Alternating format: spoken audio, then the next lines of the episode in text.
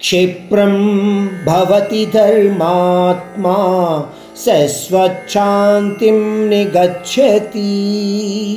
कान्तेय प्रतिजानीहि न मे भक्त प्रणश्यति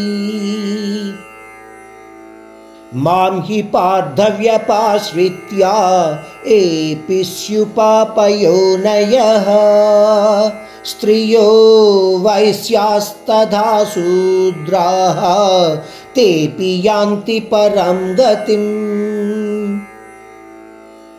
परमात्मा इस श्लोक में कह रहे हैं कि निष्कलमश मार्ग द्वारा मुझे पूजने वाला, चाहे वह अत्यंत दुष्ट क्यों ना हो, महान संत या धर्मात्मा बनने की संभावना है।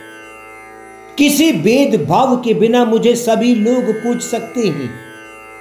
चाहे वह धनवान हो या निर्धन हो, ब्राह्मण हो या शूद्र हो, पुरुष या स्त्री हो, परंतु इस प्रकार मुझे पूजने वाले आखिर में मुझको ही प्राप्त होते हैं। इसमें कोई संदेह नहीं है, अर्जुन।